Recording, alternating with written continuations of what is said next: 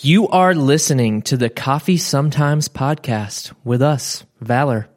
We're a cafe and roaster located about 20 miles north of Atlanta, and every week we sit down together, sometimes with a special guest, and talk business, sports, you guessed it, coffee, or whatever else we're feeling that week. So thank you for listening, and here is the show.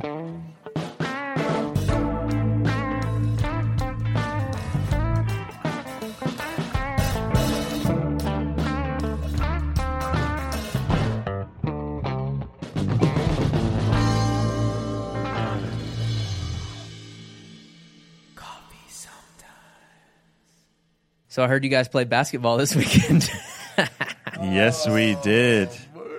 and I wasn't invited. Oh, come on. Come on, you were busy. We knew what you were doing. I didn't do anything this weekend. Dude, I want to talk about BSB, baby shower babble. Break it down for me. I had a baby shower. They played basketball. End of story. That's all you need to know. Stop asking about it. Yeah, it's kind of weird. Like we have personal lives. Yeah, you gotta. We're not the business personal work life integration. No. We're work life separation. Yes. It's like uh it's like the show that we all watched, right? Undercover boss. Yeah. No, no, silly. The Apple TV show. What's it called? Severance. Severance. Now that is work life separation. Now that's TV. I think you'd call that science fiction.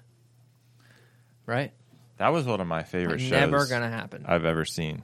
Yeah, it was good. You think it'll never happen, I, I don't know.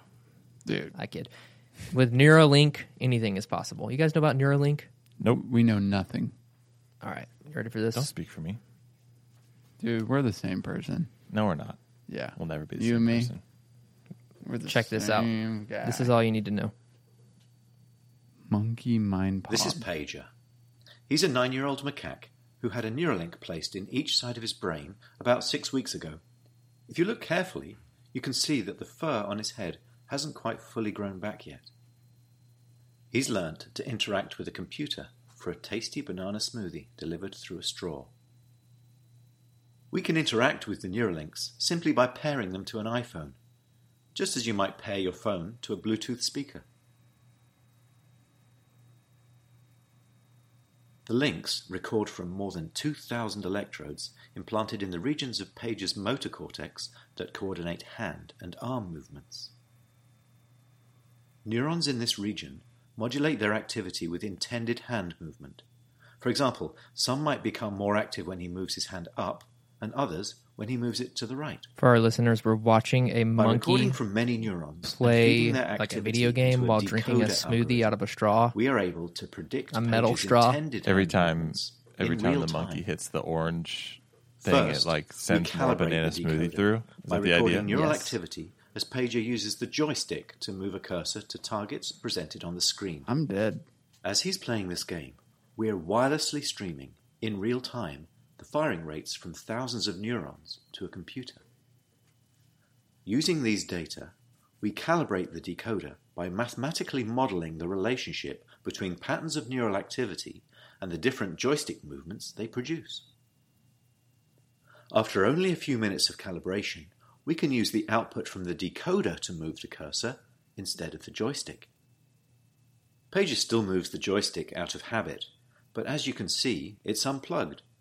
He's controlling the cursor entirely with decoded neural activity. with his mind. He is moving that cursor with his mind. Is to enable a person with paralysis to use a computer or phone with their brain activity alone. Because they wouldn't be able to move a joystick, they would calibrate the decoder by imagining hand Uh, He's moving it to with his joystick, though. no, the One of the joystick is unplugged. Neuralinks He's allow doing that out of Pager to habit. do Here he is to playing play Pong his favorite with his mind. Pong. Oh. To control his paddle on the right side of the screen, Pager simply thinks about moving his hand up or down. Oh We've my removed the joystick altogether. Now that he's up to go. speed, let's increase All the right, so difficulty and see the point how of this is that they want to install chips in your brain. Wake up! Who's they? Just the, They. The they. That Him. guy, Yeah. the guy talking. The monkey. We need to Pager. we need to put this guy in jail. Lock him up. So it's it's Mr. Elon Musk is the Monsieur. I don't know if that was actually Neuralink, but that was the premise behind it. Is you install a chip in your head. Really, the first use case is for people who are paralyzed. They install it, and it can relink the like neurons in your spine through technology, and then you'd be able to walk again. Wow. The other use case would be that we could talk telepathically. We already do that though. And the other use case would be that you're like you would have an infinite amount of knowledge and you would be a cyborg. Which one would you want to be of, the, of, the, of those three? I mean, I I guess the only use case I would want is if I was paralyzed to be able to walk again, but I don't want the other things. It's too scary. The telepathic stuff's pretty crazy, Yeah. and the infinite knowledge stuff. Woo! I'm shook, dude. Wow. I, I Welcome to have the chills. Coffee Sometimes podcast. Yeah, for real. Sometimes. Emphasis That was on the the sometimes, sometimes. bit. This was the sometimes bit. Um, last thing I want to say on that is, do you think people call Elon Musk Elon Musk ever because of how his name's spelled? Like as an insult I don't. or as an accident. Like whenever he's being a little like, you know, pissy around the office, they're like, There's Ellen again. Which is apparently all the time what they say. He's not a not a super like jovial dude. Not from what I hear. Oh, Ellen, Ellen, Ellen, um, Ellen's back. and Ellen's back. Eh, anyways, let's get into it, guys. Let's just cut up, you know? Yeah. Woo. We thought it'd be fun to uh, talk talk some coffee, right, boys? I some- love talking coffee. Talk a little coffee shop. Coffee shop. Talking shop. Keys to the shop. Yeah. In what terms, boys? What are we talking? We wanted to talk to an expert, right? Yes. Who's the expert? Who who okay, first of all, comment, like, subscribe if you enjoyed this podcast so far. If you want to see more pager, Then smash like and comment who you think the coffee expert is right now. Uh, you're not doing it. Yeah, scroll down. Uh, that's too easy. Let's all be like Colson. Okay. I'm Comment. I'm thinking Ross. Ross, you're the expert, man. oh, what- stop. Oh, Whenever wise people one. come to you, Yes. as they do Yep. in droves, Yeah. and say, "I'm having trouble with this," or "What do I need to do about this?" Yeah. Or What- I, I want to do this. How do I do it? Yes. Yes. I'm so glad you added that. What are Yeah. the most common instances or questions that people might have had had? Yeah. Well, to answer that question very, very plainly and just without, you know, zooming out at all, it's like, hey, how you guys pulling free throw these days? And what what I mean by that is when a wholesale partner has our flagship blend free throw on espresso, there's a certain recipe that we use to get the intended outcome. Um, and uh, so I'm like, okay, we pull it at 18 grams in, more or less, 45 to 50 grams out, more or less, and usually around like 25, 26 seconds, more or less. Um, Is it always genuine question? Is it always the same answer, or do you do, do you change it as we change components?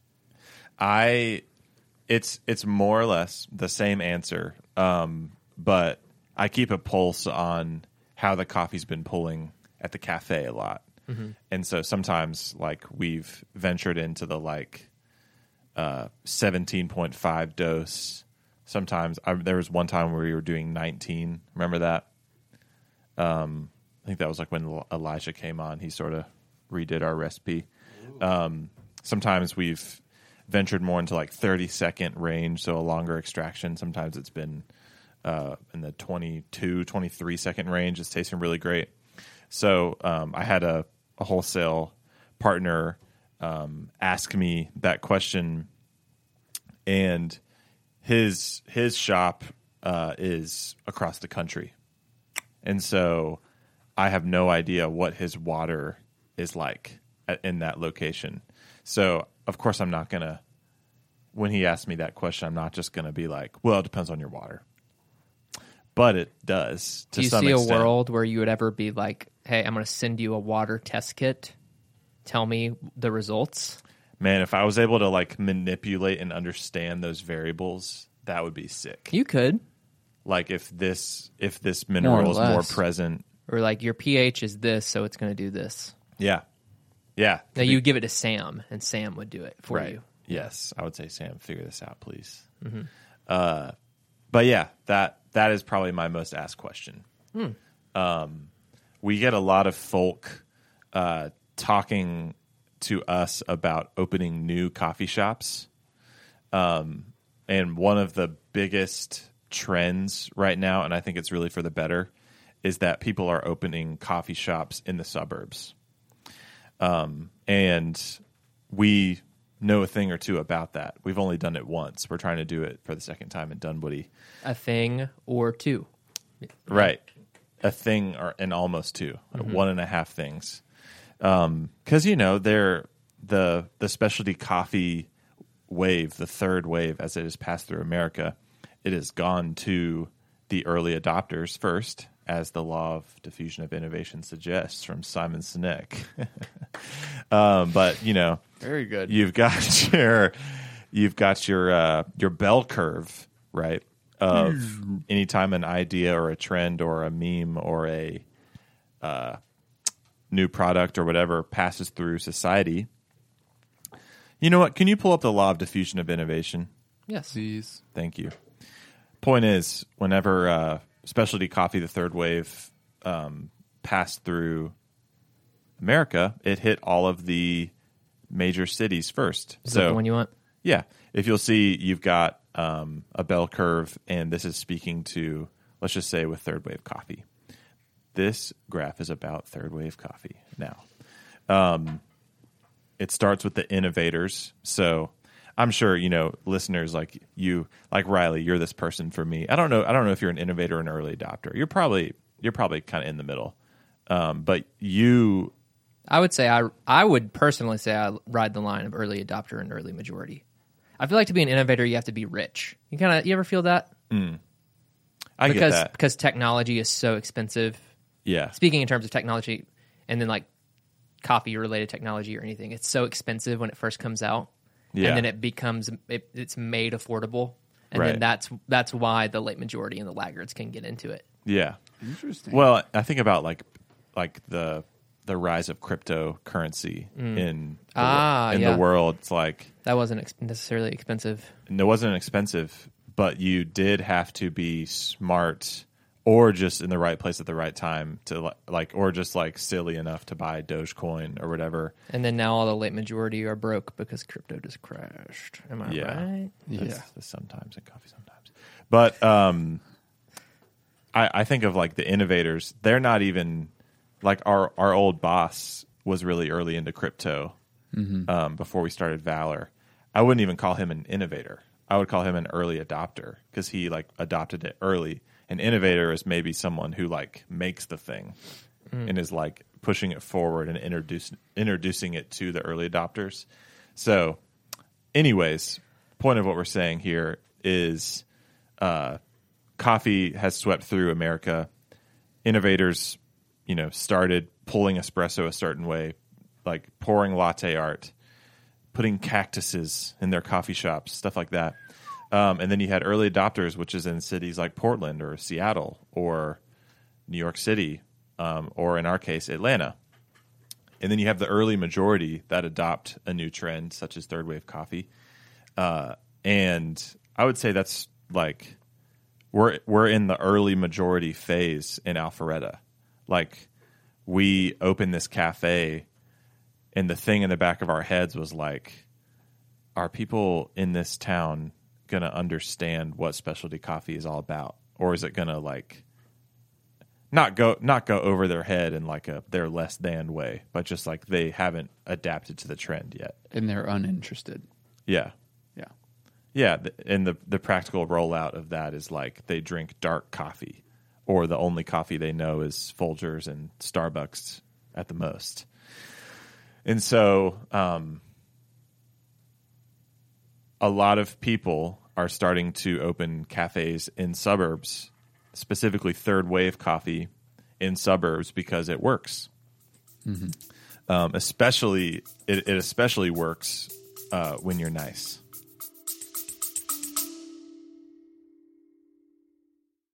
On the Future is Freelance podcast, we believe freelancing is the future of life, work, and everything. So, whether you're brand new to working independently or you're a seasoned pro, we'd love you to listen. Every episode unpacks new ideas on how to make your future freelance. Whether you need to achieve business minimalism, survive a solopreneur crisis, or find the right digital nomad visa and community, we've got you covered, alongside actionable insight on everything from finding gigs to outsourcing support services even mastering TikTok with no dancing required. Subscribe to The Future is Freelance on your favorite podcasting app via the link in your show notes.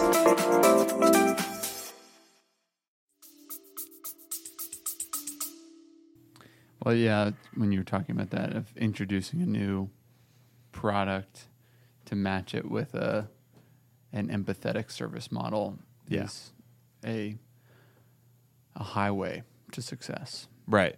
Yeah, like the only way we were able to introduce coffee to our suburb town of Alpharetta is like our highest value was not educating people.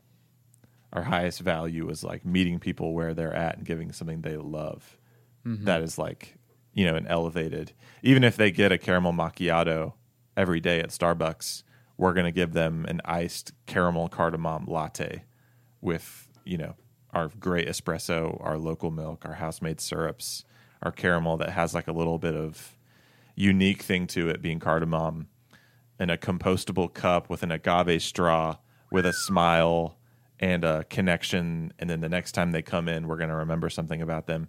Like that's the that's the way that we're trying to present specialty coffee to a suburb. Um, and so there's a lot of questions about that. Like, um, and that's something that we do in wholesale is whenever we get involved with a wholesale partner that hasn't opened yet, we're able to, um, we start by like signing a contract with them saying like they're going to use our coffee because we, we can tend to like put in a good bit of work with someone like ours, you know, that we have yet to see money from. So, um, we'll usually sign a contract and be like, "Hey, when you open, you're going to use our coffee," um, and no no one's ever abused that. Um, but there's things we can do to uh, to help people before they open, and uh, I'd say it's probably like we'll, we'll we'll we'll say a top three in no particular order, and maybe these aren't even top three, but just three that come to mind. The big three. Yeah, the big three. Like us. Yeah, We're the big we're three. big three. That's great. A lot of people when they're starting a coffee shop they want to know how many people should be on my team Staffing. you guys remember wrestling with this Yeah. early on There's just so much philosophy, like scheduling philosophy that you Yeah. can have. And we have gone through phases of that. And it's just different for everyone. you yeah Because mm-hmm. is the owner going to work behind the bar all the time? right Or do you want a bunch of full timers? Do you want a ton of part time seasonal employees? Mm-hmm. There's a million different ways you can chop it up. What's your Yeah. normal uh, path of d- advice for that, if you have one? yeah well i always i'm such a uh, why guy like Wow. I try to when I hear a question like that, or we're the three of us are working through uh, something like that, we always have to zoom out and be like, okay, why are we talking about this? What do we want out of our company at large? So you mentioned the different scheduling philosophies, and you said, is the owner working on a bar all the time or not? Is you know like what? And so the way you answer that question is like, well, what do we want out of our company? Hmm. And we've talked about this ad nauseum, like the last six months of like we we are a company with three full time owners, you know, trying to raise fam- raise kids and like have you know mortgages and all that sort of thing, and Work life separation. Yes, like severance stuff. Um, but so because of that, our vision for our company has to match that. The pace at which our company grows has to match, has to create a future where that's possible for us to have a, a livable salary. Um, and then also, you know, have the infrastructure underneath us, or in our case, above us, um, infrastructure around us to run these cafes in a wa- in a way that feels magical. Like each cafe feels like it's special and it's you know a great experience. And so um, it depends on what you want for your company. Is how I start answering that question. Do you just want to have one location and you're just going to work that location and you're going to crush it and then I would say yeah the owner the owner can sort of be the key leader um, and is is there for the owner are they like looking to start a coffee shop and sell it one day for like you know a million or less than that you know af- 50. after a while after 10 years are they looking to sell it you know? And so can't you can't go too hard on those sort of questions from the beginning because people are like i don't freaking know. Like i'm just trying to take the next step.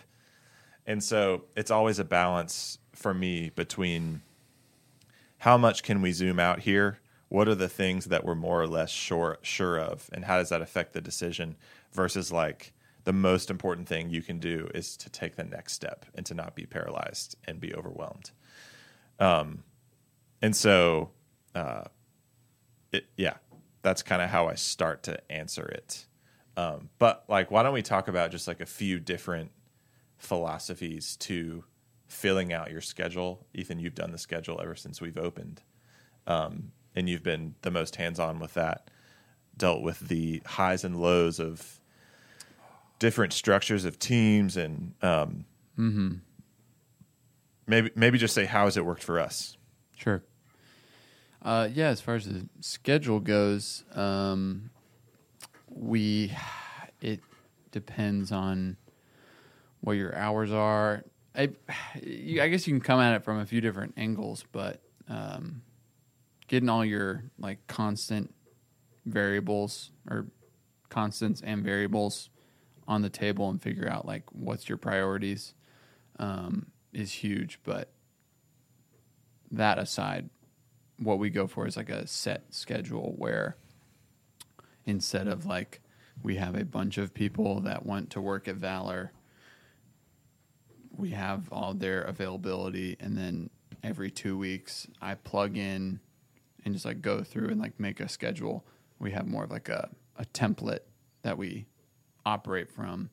People put in their time off requests ahead of time. And so we're about well, it's about to be July. In the middle of July, I'll be putting out August, the whole month of August schedule. So people have until two weeks before the new month starts is when they would put in their time off requests. Yeah. And then I'll see all that and I'll plug in everybody and plug in all the covers uh, accordingly. So that's how just overall the schedule works. For us, we have five people at work every day, two openers, two closers, and a mid. Um, and I was just going to say, based on a coffee shop, based on what you offer, based on how long you're open, that's all going to be super different. Um, a huge line in the sand that we drew that we've talked about before is that no, no man or woman shall work alone. So we always have two people, two openers, two closers. You could probably save a little bit of money if you had one person, but since we put such a uh, high stance on culture. Um, we've worked alone a lot in our years, and that was just something that we knew that you can't really carry a strong culture by yourself. It's a it's a communal thing. Um, so there's that, and then as far as employment, when we first were opening the cafe, we're like, we want people who want to be here for a long time. Duh everybody most people probably want that right out of the gate but we really wanted like career oriented like hey, you're not planning on leaving in six months. Like this could be something that you want to stick with for a while. And so we we hired two very full time fellas, and then um, we were able to pick up a part time mom right out of the gate as well, who was living in the area and, and committed. And we, I don't know about you guys. I mean, I know I worked full time on bar for years, but do you remember how many, how how hot you started I think I started at like four, four, four days a week. three? Three for me when I the think it cafe was opened. Five, four, three. And so that's already some vision because I'm in the cafe. They're like, I'm just going to be here because this is like the only thing I'm worrying about is the cafe. So I'm going to work it and try to set the culture and set the atmosphere. And Ross was definitely like next in line for that, where he was helping with the this project, but already had his eyes turned towards other things because we were roasting by that time, and so wanted to start moving into like the partnerships realm and uh, helping Riley with roasting. I think was another big thing, and then Riley was kind of almost single manning, but Ross was helping him while helping me doing all the roasting, and then I mean, really, that was largely it. it was just like two days a week we were roasting, right? Yeah, and the other days we just worked on bar. yeah, roasting and working on bar, and then somehow you would Bookkeep or bookkeep. something. Um, but so with that vision for us in mind already, which was great to have of like who's staying, who's trying to move on to something else, we kind of lined that up. Um, and one thing we found is we kept after that we were hiring people and putting them at their max capacity every time on the schedule. Like if someone left or we were getting busier, we were like, okay, we need four someone to work four shifts. We would hire someone who could work four shifts and like had things that they couldn't do the other three days, for example. Or we would hire a full timer and we would very rarely schedule people more than five days. Even though it's very common in the food service coffee world, that was just another kind of line in the sand that we were trying to do to uh, maintain what's that called? And get Sustainability. sustainability, uh, team care. I mean, and to be clear, a lot of people want that. They want all those hours and the Yeah. the money from it. But Mm-hmm. we just don't. That's not the Valor vibe. Yeah, not the Valor vibe. Um, and so that that model of like plugging in exactly what you need is great when everything's going perfect. But anytime someone wants to take a vacation, someone is sick, someone slept through, someone had to go out of town unexpectedly, there's like no catch all, no cover besides us three. And as we were talking about, like we were already putting ourselves at kind of our max capacity. Um, and so for years, I, and even sometimes now, I would be the one to stretch and do more like six, seven days um, on bar. And so that's a challenge, but something that we found recently is trying to find some people that we can plug into the schedule with some margin in their lives for like, hey, I can be on the on the schedule like hardcore set schedule three days a week, but I can pick up stuff when need be. Yep. Um, and I think having a few of those people uh, are are highly highly valued. Um, I don't think we thought about that or considered that too often because of the thing I said earlier about like we were looking for really high commit people because Right. sometimes the people that are a little more like floaty with the availability and schedule are just in town for six months before they go do something else Yep. um, or they're like thinking about moving somewhere else. So you don't have them for such a long time, but uh, they really do with the schedule and alleviate stress because nobody nobody wants to be the one to like put a burden on the team. But when we're talking about sustainability and guest care and or team care, like you want your team to go on a vacation, you want your Yeah. team to like wake up and not feel well and be like, I probably shouldn't go into work today. Instead of being like me on the phone with them, like, Are you sure you're sick? Like, yeah. are you looking at the thermometer right? Not that I, I don't think I did anything like that. But uh, yeah, that's a little bit of schedule philosophy. Um, another thing, we chose our hours intentionally to seven to five, just because there's we people can work in like six or eight hour chunks without um, like having to get a whole new lineup of people to work the evening as well. Um, some people think that they're going to make more money if they stay open longer, and maybe that's true. But your costs do go up if you have to like have seven different people come in and work at your coffee shop, Yeah. or in a really unhealthy state, like you're just like, oh, I'm just going to have one person open and close it. Like I'm going to work seven to seven today, and Right. we, we've done that before on the cart, and that was uh, Les Miserables. You know what I mean? Miserable. Even, and as the owner, it was miserable. Yeah. Like it's it, an owner is going to be way more willing to sacrifice something like that for the most part.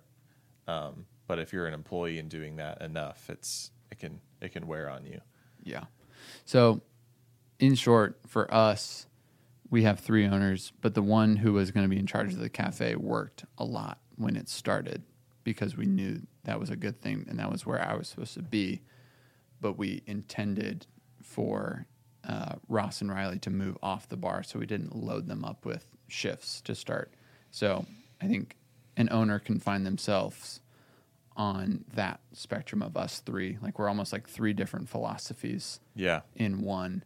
Um, so if it's like you're starting a coffee shop and maybe you just really you want it to be a self-sustaining thing, you're just going to have to pay someone more money to like run it for you. Um, but I would recommend any owner who wants to be like remotely involved should be working on bar for the first few months in a pretty hands-on in, in way. Well, we're even going to do that with like Dunwoody, you know, Yeah. um, and our cart that we're building out. Like it's going to be owners to start because we need to, you know, set the pace and get in there. I'm not, not saying there's other people who can't diagnose issues and whatnot, but it's It's almost for their benefit that we're doing yeah, it first. for sure. Like we we are able to step in and kind of from our uh, stance of just honestly industry experience, um, take a look at the systems and whatnot, and see where things can improve, see where things are good, and kind of make pivots before we really hand it off. And that was the entire point of growing slow at 44 Milton. One of the things I remember, uh, like getting revelation on early on at, in 44 Milton was how, as we were trying to hire people and we were sourcing, you know, all these different applications and resumes and cover letters, all that. Uh, I'm like, the question I kept asking is like, what, what stage of life are these people in? Where do they live? And like, there's not like a super pretty way to say this, but like, do they need this job? Totally. Like, do they, is this the kind of job where they are paying their bills with this job? Or do they live with their parents? Do they have a spouse that brings in enough money to where they don't have to, you know, grind every week? Um, or does their paycheck need to be like the same every? Are they living paycheck to paycheck? Is pretty much what it is. Like, or you know, they're putting away savings. That's not the best way to say it. But anyways, um, because uh, we we're in Alpharetta, there's not uh, there. There's usually more or less a certain demographic and stage of life kind of person that works in a coffee shop. They're usually younger. They might be in college. They might just, you know, be trying to figure out what's next for them. Some uh, a minority of them want a career in the coffee industry, at least for us. Um, and so, looking at that type of person and being like, okay, where do we usually find that person? There weren't a lot of those people in Alpharetta No. because there's not a, there's not a college. There's not like a big college. We're not a college town in Alpharetta. Um, we're in a very affluent area, so it's pretty hard for, uh, you know, some a 23 year old dude who's just you know trying to make it in the coffee industry. He's not just going to move to Alpharetta and be able to pay for his yeah. pay for his uh, you know twenty four hundred dollar a month rent at his townhome. It's like it doesn't that doesn't exist. So you either need like three roommates, or uh, you need a uh, a leadership position in the cafe with a salary. And so it was kind of hard to find the right people because we didn't just have like a college campus nearby or a great like talent pool. Um, so it kind of a lot of it just came from like personal connections, and like I I know like the first three, the first three people we hired, one of them, I just know, you know I've known him for years and years. The other one, he was a a server at a restaurant that we frequented at the time, mm-hmm. and the other one just came into the cafe, and sh- she had no intention of working for us, but we They just came into the cart. yeah, into the cart. Yeah, she would you know come and work on her other job at the at the cart, and we just hit it off. And we're like, would you ever think about working here? And you know, it's like that kind of conversation. So we've had to get uh, creative with how we reach out to people and how we source people for our like for candidates, not even to hire, but just to interview. Because we've tried the good old like, yeah, let's fire up another Instagram post, another we're hiring, you know, and that does work. And we have high. We'll never stop doing that. Like that is probably the main way. That and putting a poster up in the cafe. Um, but anyways, we were talking about cafes opening in suburbs, but that that's a that's a huge question. How many people do I need to hire? I really, really want the team to be great. Like I, I really care about people. I don't want to be like one of those coffee shops that doesn't care about their people. All that desire is there, but we're kind of able to help them put some bones around their vision and like, um, not that we're like commandeering and like telling them what to do, but we're just sharing our experience. Uh, that's a really fun thing.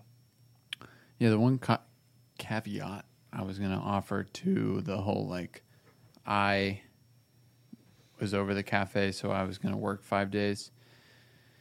It makes it a little hard for wiggle room as far as cafe operations and uh, training, because training was was and is pretty exhausting when you're also having to perform Yeah. the task.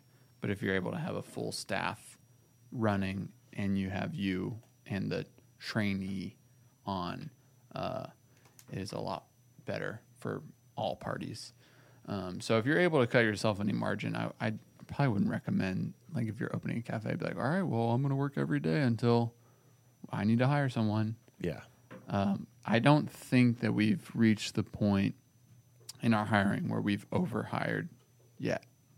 Like anytime I think that we've we we Well, ha- we, we always think that we do, you know? yeah, I think we're gonna get close to the line, and we do. Like this summer, like if nobody's out of town, which is like two weeks of the summer, like some people don't have all the shifts they were wanting, but I mean, pretty much every week someone's doing something, which is awesome that there can be because there's nothing quite like just always being able to say yes to someone needing or wanting to take a trip.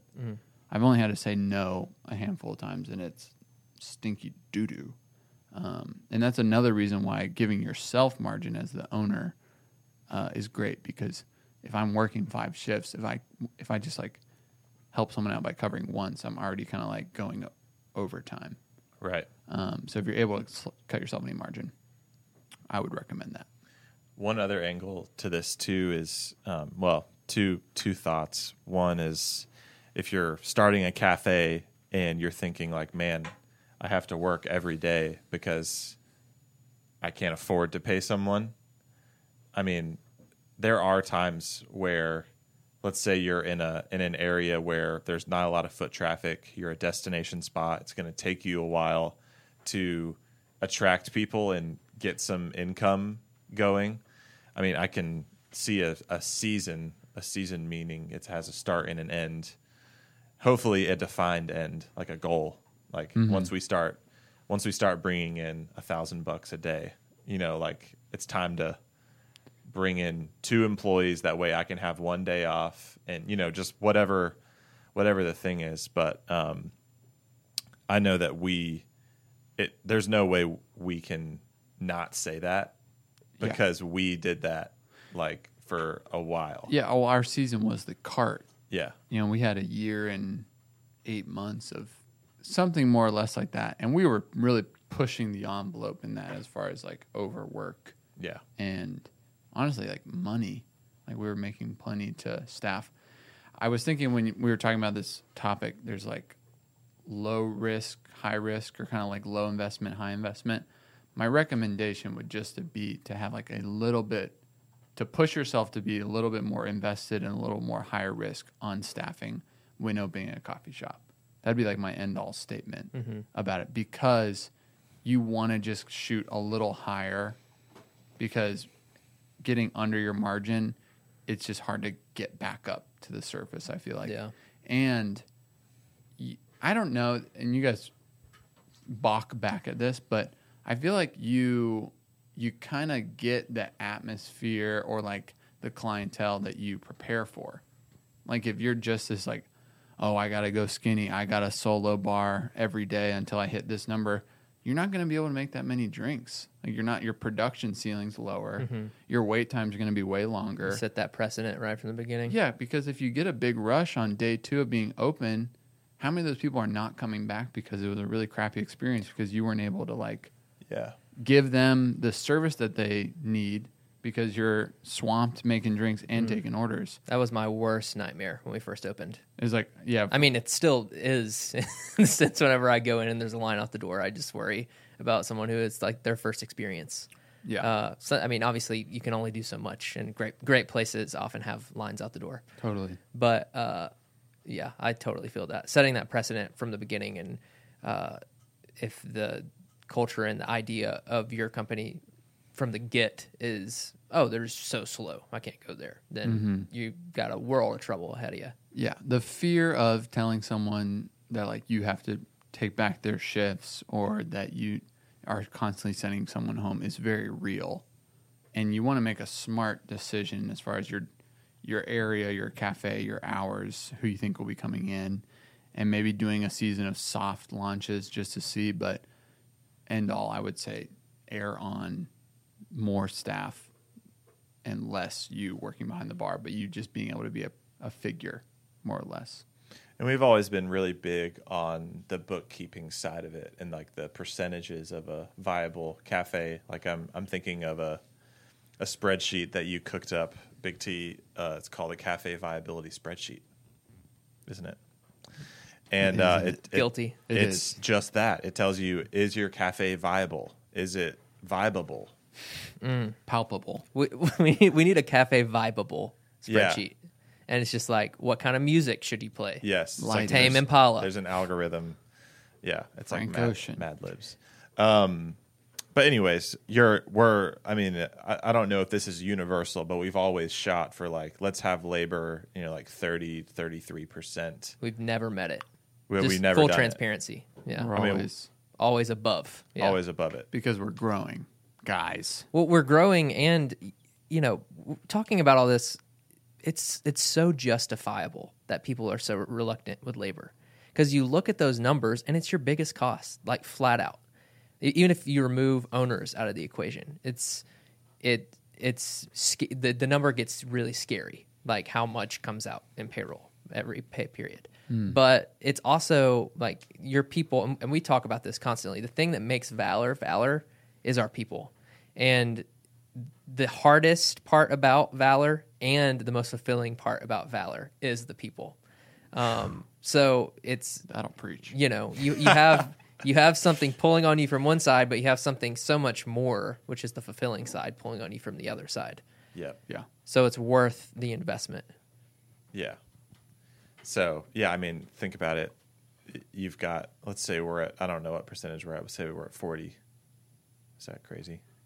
i i mean We I, I it just shows how terrible i am at my job that i, I don't know off the top of my head Uh, Sure. Yeah. well, you oh wait i'll edit that part out yeah yep i think i think 39 and a half 39.78. Yeah. Whoa. Um. anyways i mean you you figure it out you calculate all of that sometimes like it's not like and I mean, it's it's different month month to month. yeah You know. it- there's not a ton of upside to figuring it out at all moments I mean, I I mean, for one, I just don't have the time. Yeah. But I mean, some people pay a bookkeeper, which we I'm sure we'll eventually do. And Right. I'll probably get those reports. But yeah. anyways so um oh, where was i going with that I'm sorry. Oh, no it's cool Were you talking about getting labor down? oh no i was just saying We just um, we think about it in terms of percentages. Yeah. What you your your thought. was. you've got let, let's for round numbers let's say you bring in 2000 on a wednesday and 40% of that went to labor costs and then you know you're you've got 60% of 2000 to play with after labor you've got your cost of goods which we also the the old the old classic right is like we want a third to be labor we want a third to be cost of goods now, if you hit those, that that's a different story. And then you want your your overhead and your rent, specifically your rent, to be in the like six percent range. Is that fair? Yeah, I mean, the the easy way to look at it is third third cost of goods, third labor, and then the remaining 33%, half of it should be operating costs and marketing, so rent, etc. And then the A- other AC units. the other half should be uh, Net profit. profit. Yeah. Yeah. I mean, fi- people say 15% profit, so that would, that would leave what 15% and 20 no, sorry, 15 and 15% to profit and 18% Yeah. to um, the other stuff, but anyways. Right. So, I mean, we're talking about the question of like, how do I know how many people to hire? How many hours do I give them? There's there's some rough percentages for you. Like, let's try to hit those.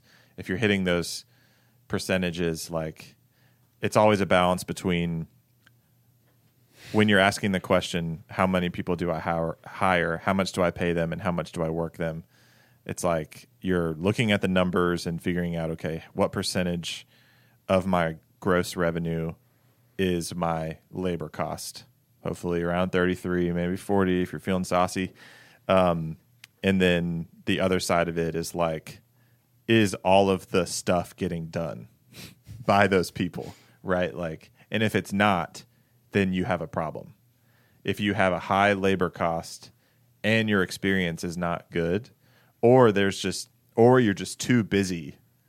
Like, I mean, that kind of sounds a little familiar at times where we've had a high labor cost and we're too busy. Like, we don't have enough people to handle the volume. It's like, okay, then you have a broken system. And then your job becomes let's fix the system so it's more efficient. You're doing more with less. Um, and that that has been probably the biggest source. Uh, if, if we were to have a pie chart of the things the three of us have talked about about the cafe, that's a huge part of it. Is like how can we make the system more efficient to where we can put out more with less. That's always the the question. And so then you're getting into investments with equipment. You're getting into some sort of incalculable, uh, like sort of labor cost by you spending time thinking about systems. These are things I think about. It doesn't really matter. but, you know, like uh, we spend our whole owners meeting talking about how do we make the cafe better?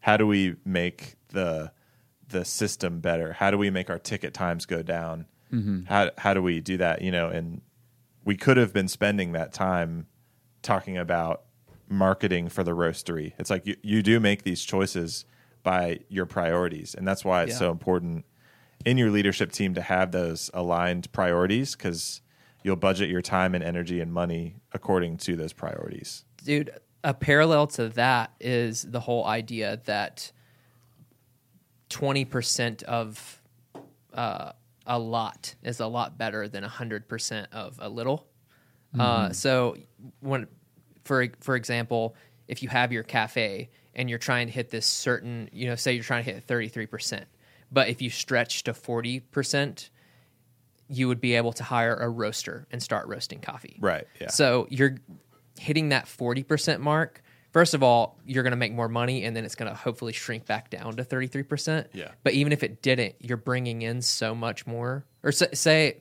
okay, you were at 33%, you hire a roaster. If you weren't roasted, if you hired a roaster and you weren't bringing in roasting income, that would have take, taken you to 50% uh, labor. But then you start roasting it, it brings you down to 40%. Yeah. But you're bringing in a lot more money. So your net profit is smaller, but it's of a bigger chunk of money. So either you're netting out to the same profit or you're even bringing in a little bit more, but you're able to hire someone, give them a job, uh, have more people within your company. It just makes everything so much better. Right. Higher ceiling.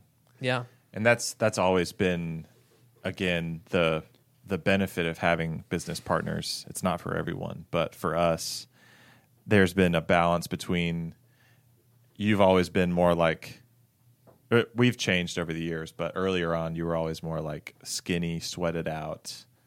Let's just keep costs low and do this thing. There's so many great things about that. You've been more like let's I remember we used to call it like the cart before the the horse season, where Still we in it. we're still we're still in it. The- Welcome. the season where you just transparently, I mean, you invest thousands into a podcast studio before you've yet to see a dollar from it, Yeah. and like A, a tangible dollar. a tangible dollar. You know, there's we're we're getting income. We're not getting any income from this podcast, like from Apple Podcasts or like a, we don't. You know, we don't have a, Sponsor? a sponsor yet, um, but there's an like a an intangible benefit to the company, and so that's been more of your philosophy, and then I just help you guys argue. I don't know. I'm like, let's just get an iPhone. We all have yeah. vo- have you ever heard of a voice memo? Like, just put it on this freaking table. Um, but you you guys have pushed and pulled, you know, Mm-hmm. in those different directions, and the diamond is refined under the pressure of that. You know, And it's, it's fine. I mean, I don't get invited to play basketball anymore, but Yeah.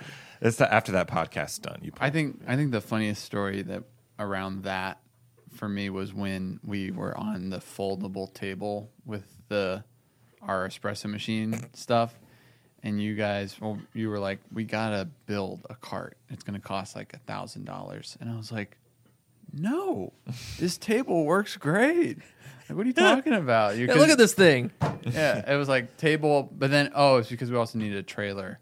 I was like, that's too much. It's too much. We can't do that. But the reality was, we would never be able to scale to what we were able to do with that. And then once we got it and started doing events, I was like, oh yeah, this is way better. yeah, it had to go into debt to do it. Yeah, You know, like maybe the the hyper conservative. The way, Dave Ramsey in me was like, Yeah, let's wait. what's in the until- envelope? What do you got in the envelope? Pay everything with cash and There's nothing in the envelope. it just says give us more money. yeah. Oh, man. Yeah, you're more like do more with less until you have cash, and then you've always been like low interest debt in order to like raise our ceiling so that we can pay off the debt. Before you need interest both. can- yeah, You, you definitely need both. Because if it was if it was just me, I would have tanked the company in debt at this point. can I get that on recording? Oh wait, Well, I'm gonna edit that part out. I'm gonna replay that But edit over and over. That in. yeah. This we struck gold. This was good. Yeah. I, I don't. We're I mean, really good at this. We we had you, we had two more, right? Mm-hmm. What do we Do run? we at? do we want to save those for save one of those for next week? Really do a little little break, A little breakout, series? a little series. Sure, sounds great. A campaign. Yeah, we're Yeah. campaigning on coffee shop questions. Love it. This C- has been fun. CSQs. Uh, let's give some shout outs. You guys got any shout outs for anyone? I got one. I want to shout out my good friend and cohort, Sam Smith. Today we are celebrating his uh, year anniversary with the company. And uh, after the program, we're going to be getting into the Tesla. Why you got to snipe me like that, dude? they didn't know that you owned it. I just said get into the Tesla, but you said that. A Um, Tesla. we're gonna get into a Tesla. Sam wanted to rent a Tesla for the day, and that's Yep. sort That of was his gift. His That gift. We're just gonna ride around the mountains. And hey, quick plug for that. I if you are listening to this and you own something, treat your people that stick around. And treat everybody, but honor honor the moments, honor the anniversaries, honor the birthdays. Yeah. These people are precious and they are the backbone of your company. So go buy them a burger or something for crying out loud. Yeah, I mean, talk about like a just to put it in old man business terms, like we're gonna spend money today on Sam, and that money is gonna go in some sort of categorization that you have on your QuickBooks. I don't know what it, Personnel expense. personnel expense. I thought he was just going to pay us back. yeah, we're gonna make Sam pay for everything. We'll do separate checks. separate checks. no, it's it's like a you got this one, you got this one, I Yeah. got this one Yeah. kind of deal. Done. Right. So you got this one. Yeah, I'll take bowling. Um, anyways, so That's huge your- shout out to Sam He's been with us for a year. Such a bright guy. Like yeah. it's uh it- it's so simple. It's so like menial, but I love being able to look at him and be like, "What's thirty three times one hundred and twenty nine? And he'll be like, "Answer." no, he's like, "Well, what's half of thirty three? And he like kind of does it that way. But I just it just He's I- like a common core kind of guy. yeah. I barely get that, but I kind of do. Yeah. Um, so I, I just love him. He's a brother, He's awesome. and I'm excited to celebrate him today and just spend time together. Thank you for making our company better, Sam. Thank you, Sam. How about you, Ethan? quickly I'll say that Sam, someone told me who listens to most of the podcast that their episode with Sam was their favorite one. They said I really appreciated diving in on coffee. I love it. And I was like, Well, did you listen to the one where me and Riley talked about coffee? They're like, Shut up. More Sam, less What? you guys. I'm just kidding. Um, dude, I gotta shout out my dad. Oh, I always talk about Colson. My dad was like, dude, I listen to your podcast too. oh my I gosh! was like, Awesome. sorry, Randy. Sorry for putting you in the doghouse, Yeah. Randy. Wow. Dad, love you. Thanks for listening. Smash the like button. Uh, I'll see you in the comment section on the YouTube page. Oh, I, I sorry. I have one more shout out. Just on the subject of employees, non-owners in our media. Um, Ariel Oh yeah, doing that video That was awesome. Oh yeah. of the uh, Honduran, the Oh, yeah. natural Honduran. Um, it's so cool. I I was on vacation. Did you cry? No, I was I on cried. vacation, uh, like I do, being Mm-hmm. an owner and all. Right, boys? Oh yeah. PTO. My tie. Um, and I just see, you know, on like Rachel's Instagram feed, like Ariel doing a pour over, and I was like, man, I'm so proud. Like, I would so much. It's great that that like us as owners get to do this, but it's it. People ask me like when I work on bar, what's your favorite thing about working at Valor?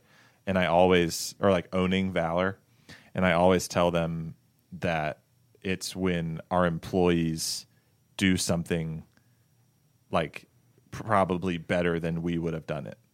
Like every time I work on bar, I feel like I'm out of my league.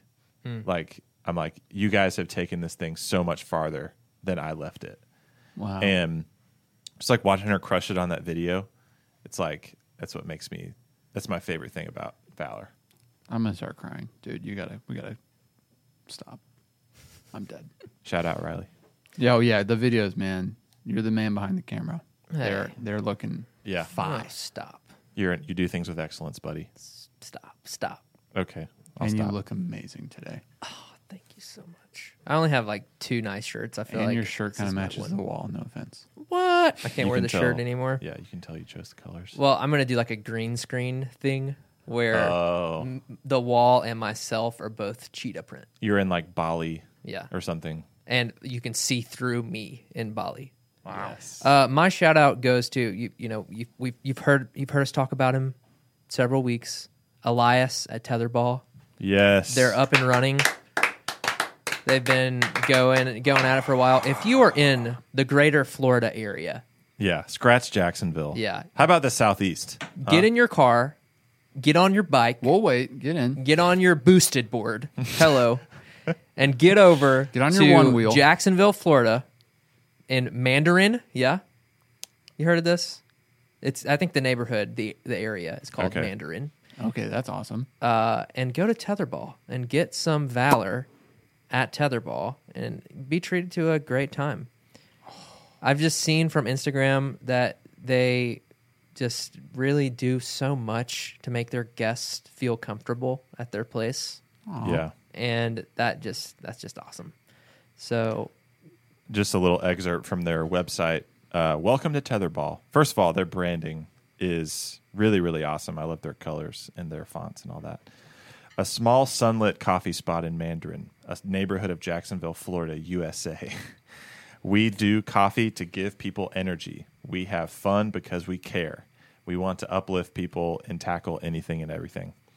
And he, when I was first talking to him, he was talking about like why the name Tetherball, which I just think is the coolest name. Mm-hmm. It I love. I was telling this yesterday to a, a coffee shop that's opening in Dallas, Georgia, called Good Stuff. Um, I love names that like just signify and carry what they want their brand to feel like, and like tetherball is like you, you know you hit the ball and it comes back to you maybe someone else hits it or like it's like I, I forget the the saying that they say but it's like hit it back or get like, up and hit it back. get up and hit it back Yeah. it's just it's a brand man and Mm-hmm. it's it's more than a brand to sell it's like a it's a brand that aligns with what elias is all about Yeah. so Shout out to you, cool. Elias. I'll see you in a couple weeks. One more. JP and Meadowlark. Oh, They- yeah. They have a space a friend of the in Gainesville that they're building out.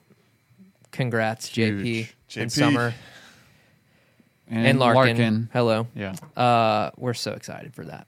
That's I I go to Gainesville for nothing, but I will go to Gainesville for that. Hey, see you in Gainesville. Yeah. Not Florida, guys. Yeah. Yeah. Gainesville, Georgia. Hall County. We're Hall talking Co- Hall County. Wow. Yeah, huge congrats, JP. Love you. All right, boys. It's been fun. Love It's been a you. Love, Love you. you.